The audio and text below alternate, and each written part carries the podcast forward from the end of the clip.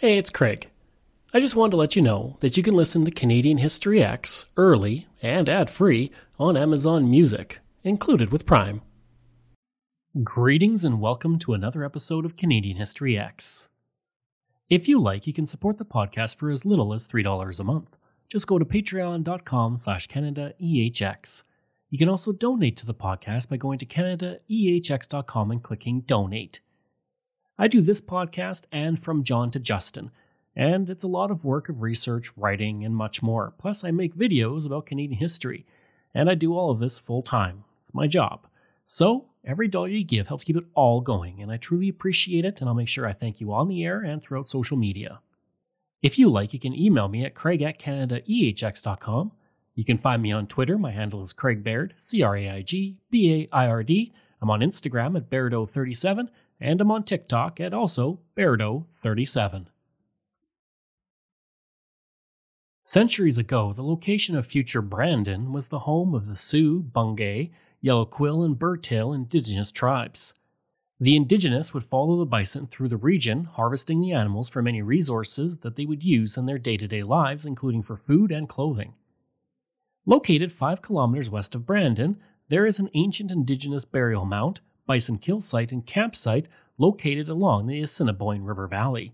It was here about 1,000 years ago the indigenous would trap and kill large numbers of bison using the steep terrain to harvest great numbers of the beasts. In the shelter of the valley wall, the meat was processed and other resources such as fish, birds, and berries were collected. There's also evidence of a burial site at the location and habitation within the forested slopes of the valley wall. In 1948, the site was made a provincial heritage resource. In the 18th century, fur traders were coming into the region, upsetting the dynamic of the indigenous as well as their trading networks. The first fur traders were French Canadian voyageurs who passed through on their way to the Hudson's Bay post, Fort Ellice. The area of Brandon was first settled by John and Dougal McVicar and their families, and their choice of location would prove to be beneficial. In the 1870s, it was believed that the Transcontinental Railway would take a more northwesterly direction, going up towards Fort Edmonton and through the Yellowhead Pass. In 1881, that plan was changed and a southerly route was taken instead. I actually talked about this on my limited series podcast, Coast to Coast. As a result, the railroad would be built through the area towards the homesteads of the McVicars, on the opposite side of the river where Brandon sits today. With the expectation that the railroad be coming through, settlers and land prospectors began to come to the area to capitalize. On one side of the river was Grand River, while future Brandon sat on the other side. When Thomas Rosser, the chief engineer of the Canadian Pacific Railway, arrived in the area, he had to choose which side of the river would get the railroad Grand River or future Brandon. Rosser would offer McVicar $25,000 for the railway to go through Grand Valley which McVicar countered with $50,000, and Rosser was said to have stated, quote, I'll be damned if a town of any kind is ever built here. He then went across the river and chose the location for Brandon. As for the name, that comes from the hills located south of the city. Those hills were in turn named for a Hudson Bay post named Brandon House, which gets its name from a hill on an island in James Bay where Captain Thomas James anchored his ship way back in 1631. Grand Valley hoped to still be an important community even though it didn't have the railway, but to add insult to injury, a flood hit the community soon after, and settlers decided to move directly to the new location of Brandon. One fascinating fact about Brandon is that it grew so quickly that the community was never incorporated as a village or a town, but was immediately incorporated as a city. One year after Brandon became a city in 1883, the Brandon Courthouse and Jail would be built. The building would serve as the courthouse for the entire area initially, before it was remodeled in 1910 to serve only as a jail, and until 1979 it served as a detention center. Today it is a multi use building, and its former second floor courtroom now functions as a meeting place. The most interesting aspect of this building is that it is the oldest remaining courthouse not only in Manitoba, but across the Canadian prairies. It was a tough year for Brandon in 1894 it was in that year that two major fires caused massive amounts of damage. On March 1, 1894, at 11 p.m., a fire broke out in the Syndicate block, destroying several businesses in the process and doing $30,000 in damages, or over $1 million today. If that wasn't bad enough, on August 17th, also at 11 p.m., the flour mill went up in flames due to a spark from the smokestack falling into the dust of the warehouse and igniting. Firefighters did everything they could to save the building, but it burned to the ground, resulting in $75,000 in damages, or over $2 million today, and only half of that was covered by insurance. In 1900, a fence was built in Brandon. Why am I talking about a fence? Well, that fence stands to this day 121 years later. Called the Stone Fence, it was built with high, thick walls made of limestone blocks of varying shades. Construction started in 1900 and would continue for the next four years as part of an estate structure. The fence once encircled the entire block, but now borders seven houses built on the property in 1939. Charles Whitehead, the founder of the Brandon Sun, was the person who had the fence built initially to cover his 6,000 square meter estate, and now the fence is a landmark and a reminder of days long since gone. The fence runs a half a kilometer in length and is about 1.6 meters high and 40 centimeters thick. Due to its historic nature for the community, it was made a municipal heritage site in 2003. In 1911, construction began on the new Canadian Pacific Railway station in Brandon. It would be finished the following year and was built two stories tall out of brick and stone from the area. The first class station showed the importance of the city to the railroad, and it would soon become a focal point of the community. The building stands to this day and can be visited. Currently, it is one of the three largest and most impressive CPR stations still standing in Manitoba. In 2011, it was made a provincial historic site. One year after the construction of the CPR station finished, a new building would be built in the community. The two story brick Normal School was one of four teacher training institutes built in Manitoba between 1903 and 1913. Today, it remains the only one that still stands in the province outside of Winnipeg. It was built in order to prepare teachers for working in rural teaching environments in the one room schools that dotted the landscape. One of its longtime principals was also Benjamin Hales, who had found the B.J. Hales Museum of Natural History, now part of the Brandon University. The normal school would train teachers for 30 years before it became the Manitoba Agriculture and Homemaking School. From 1959 to today, it has been the Agriculture Extension Center of Brandon University, and in 1985 was preserved as a provincial heritage resource. I'd like to take a break away from the episode for a second to talk about ExploreNet.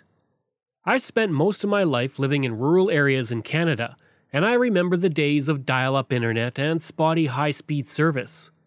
For the past three years, I have been a customer of ExploreNet, and I can honestly say that it is the best rural internet I have ever had. My job as a podcaster means I spend a lot of time researching online, interviewing people over Zoom, and uploading content. Through it all, ExploreNet has provided me with excellent service. When I'm not working, I enjoy streaming content on several streaming platforms and even doing some online gaming with a friend in Ontario. ExploreNet allows me to do all of that with ease. Right now, they offer up to 50 megabits per second on their new LTE network with unlimited data. Their service has only become faster and better since I first signed on. Today and beyond, ExploreNet is investing in building and upgrading the network at a rapid pace. ExploreNet is rural, and that is their route, and that is their focus. For more information about rural internet options in your area, go to explorenet.com or call 1 866 285 2253. A lot of the buildings built at this time in the growing community of Brandon still stand to this day, including the Dominion Exhibition Display Building, built in 1913. Today, it is the only surviving building built for the Dominion Exhibition, which was held every year from 1879 to 1914. Once built in the community, it became a focal point and an important center for the city of Brandon. This building was inspired by the World's Columbian Exposition in Chicago in 1893, and it was built by architects Shillinglaw and Marshall. Due to its historic nature, it was made a National Historic Site of Canada in 1995. And while several historical buildings were built between 1911 and 1913 in Brandon, there was one man in the community who was obsessed with burning buildings down. Throughout the spring and summer of 1913, an arsonist was busy at work in the community burning down everything from small sheds to at one point lighting the A.E. Mackenzie warehouse on fire as well as the Brandon Wire and Stamp Company. Luckily, the fire brigade was on hand quickly to put those fires out in both buildings before it caused too much damage. By the time the fires stopped in August, 23 had been lit over the course of only three months. Charles Dollimore was arrested in relation to the fires, having been seen acting strangely and talking about lighting fires. The newspaper would describe him of weak intellect, but he was eventually released. On May 15, 1914, a young man named Walter Edward Broda would be born in Brandon to a Ukrainian family. As a young boy in school, due to his many freckles, Broda would gain the nickname of Turkey Egg, which eventually became Turk, and from then on he was known as Turk Broda. A skilled goaltender, Broda would win the Memorial Cup in 1932 33 and was invited to the Detroit Red Wings training camp, but he didn't make the team. In 1935 36, the Toronto Maple Leafs acquired him and he became one of the best goalies in the league. In 1941 42, he won his first Stanley Cup, helping the Leafs become the only NHL team to come back from three games down in the final to win the Cup. After serving in the Second World War for two and a half years, Broda would come back to lead the Maple Leafs to the Stanley Cup in 1946 47, 1947 48, 1948 49, and 1950 51, creating a hockey dynasty. He would retire the following year, and in 1967, Broda was inducted into the Hockey Hall of Fame. During his career, along with his five Stanley Cups, Broda won the Vezina Trophy in 1941 and 1948 and had his number one jersey retired by the Maple Leafs. In 1998, he was ranked the 60th greatest player of all time, and in 2017, he was named one of the 100 greatest NHL players in history. Through his NHL career, all with the Maple Leafs, Broda had 302 wins, 224 losses, and 62 shutouts. When the First World War erupted, many men from Brandon would go overseas to fight in the trenches of Europe, but the war would come to Brandon as well through an internment camp that was set up at the exhibition building. The camp did not house German prisoners of war, though, but Canadians who had been deemed enemy aliens by the Canadian government, despite living in Canada for many years and even decades, but had come from Germany or Austria originally.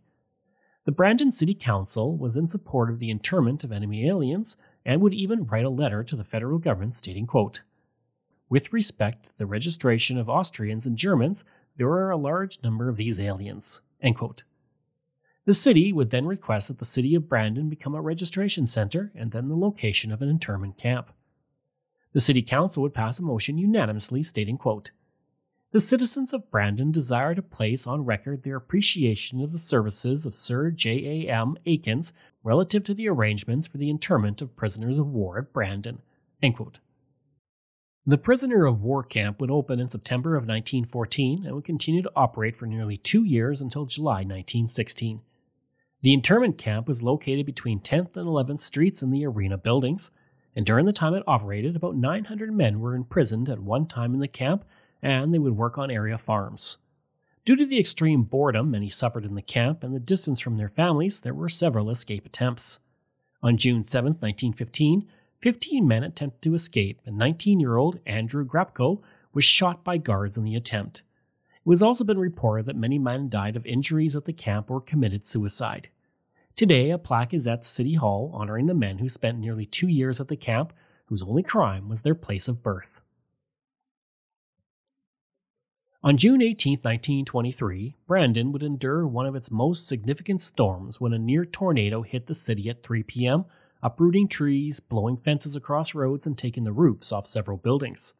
Telephone lines were knocked down with 700 poles needing to be replaced, cutting the community off from the outside world in that regard.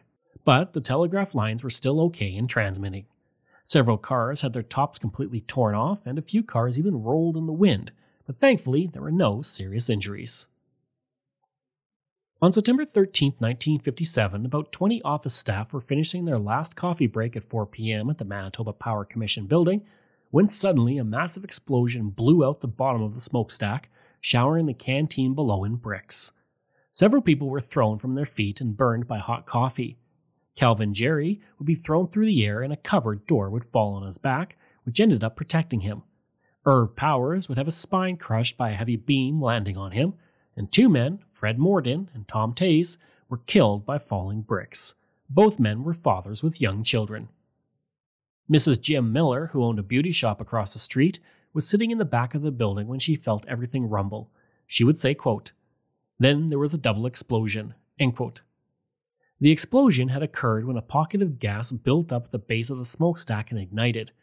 The operator was unaware of how much oil vapor and fuel had gathered when the boiler was reignited, and about 100 feet of the 130 feet brick chimney would collapse as a result. Rescuers would work in the wreckage up to their hips to free the trapped men. Located in Brandon, you will find the Commonwealth Air Training Plan Museum, an aviation museum dedicated to the memory of the airmen from the British Commonwealth Air Training Plan who trained across Canada during the Second World War. In the museum, several Second World War aircraft are on display, along with various artifacts from that time. Among the items displayed are two Avro Ansons, two Bristol Bolingbroke, and a Hawker Hurricane. The building the museum is located in was the Service Flying Training School, built in 1941 and used to train pilots for fighting overseas. The building is a registered historic place, and the museum would move into it in 1981. On June 6, 1967, Brandon would receive the first of its four royal visits when Princess Alexandra, the daughter of Prince George and Princess Marina, and the first cousin of Queen Elizabeth II, came to the community. She would unveil the Brandon Centennial Auditorium cornerstone and state, quote, I hope I can return and have the honor of attending a concert. She was greeted at the Brandon airport by 200 people, where she chatted with spectators. She would also attend an assembly of 7,000 schoolchildren before having dinner in the college dining room. The city of Brandon would present the princess with six silver centennial teaspoons.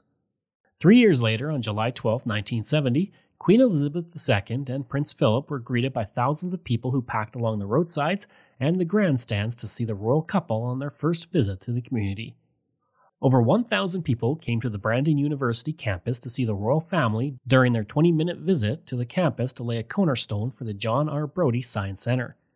The royal family then went to the exhibition park where 10,000 people had crammed in to see them and watch the centennial pageant be performed. They would also visit the Fairview Senior Home where 100 senior citizens waited to see the Queen as she passed through on her way through the community. As the family was leaving, a man threw a rolled up Welsh flag to Prince Charles, who unrolled it and spread it across the railing of the coach. The Queen would return alone to Brandon during a visit to Canada on October 5, 1984, when she came to Brandon University to unveil a plaque commemorating the opening of the Queen Elizabeth II Music Building. She would only remain in the community for just over an hour before venturing on to Winnipeg. Once again, several hundreds of people lined the streets to see the Queen when she arrived in the community. Princess Anne would return to Brandon, arriving in the community on July 16, 1982, where she watched a rodeo, wore a cowboy hat, and awarded trophies to winners. During her visit, she was greeted by country music and took a ride in a horse drawn carriage. She had come to the community to help Brandon celebrate its 100th anniversary. And along with the rodeo, the princess visited a farm research station, a seed plant, and dined at a beef barbecue with 100 other guests. I hope you enjoyed that episode and my look at the community of Brandon, Manitoba. Next week, we're looking at the British Columbia community of Quesnel. If you like, you can email me at craig at canadaehx.com. You can find me on Twitter. My handle is Craig Baird, C R A I G B A I R D, and I'm on Instagram at Bairdo37. As well, again, if you want to support the podcast, you can for as little as $3 a month. Just go to patreon.com slash CanadaEHX. And you can donate to the podcast by going to CanadaEHX.com and clicking Donate. I'd also like to thank all of my wonderful patrons, and I apologize if I get any names incorrect. Vobs, Robert Page, Richard D., Colin Johnson, Katie Caldwell, Jeff Hershey, Kyle Murray, Steve Pakin, Matthew Gartho, Lionel Romaine, Dr. Bob Turner, an anonymous patron that I truly do appreciate, Randy Hayden, Doug Campbell, Reg W., Deborah Carlson, Francis Helbling, Nick Zinri, Shannon Marshall, Clinton Martinez, Dimitri Shove, Aaron O'Hara Myers, Robert Dunseith, Todd Casey, Catherine Rawa, Luke S., JP Bear, Jason Hall, Phil Maynard, and Iris Gray. Thanks. We'll see you again next time.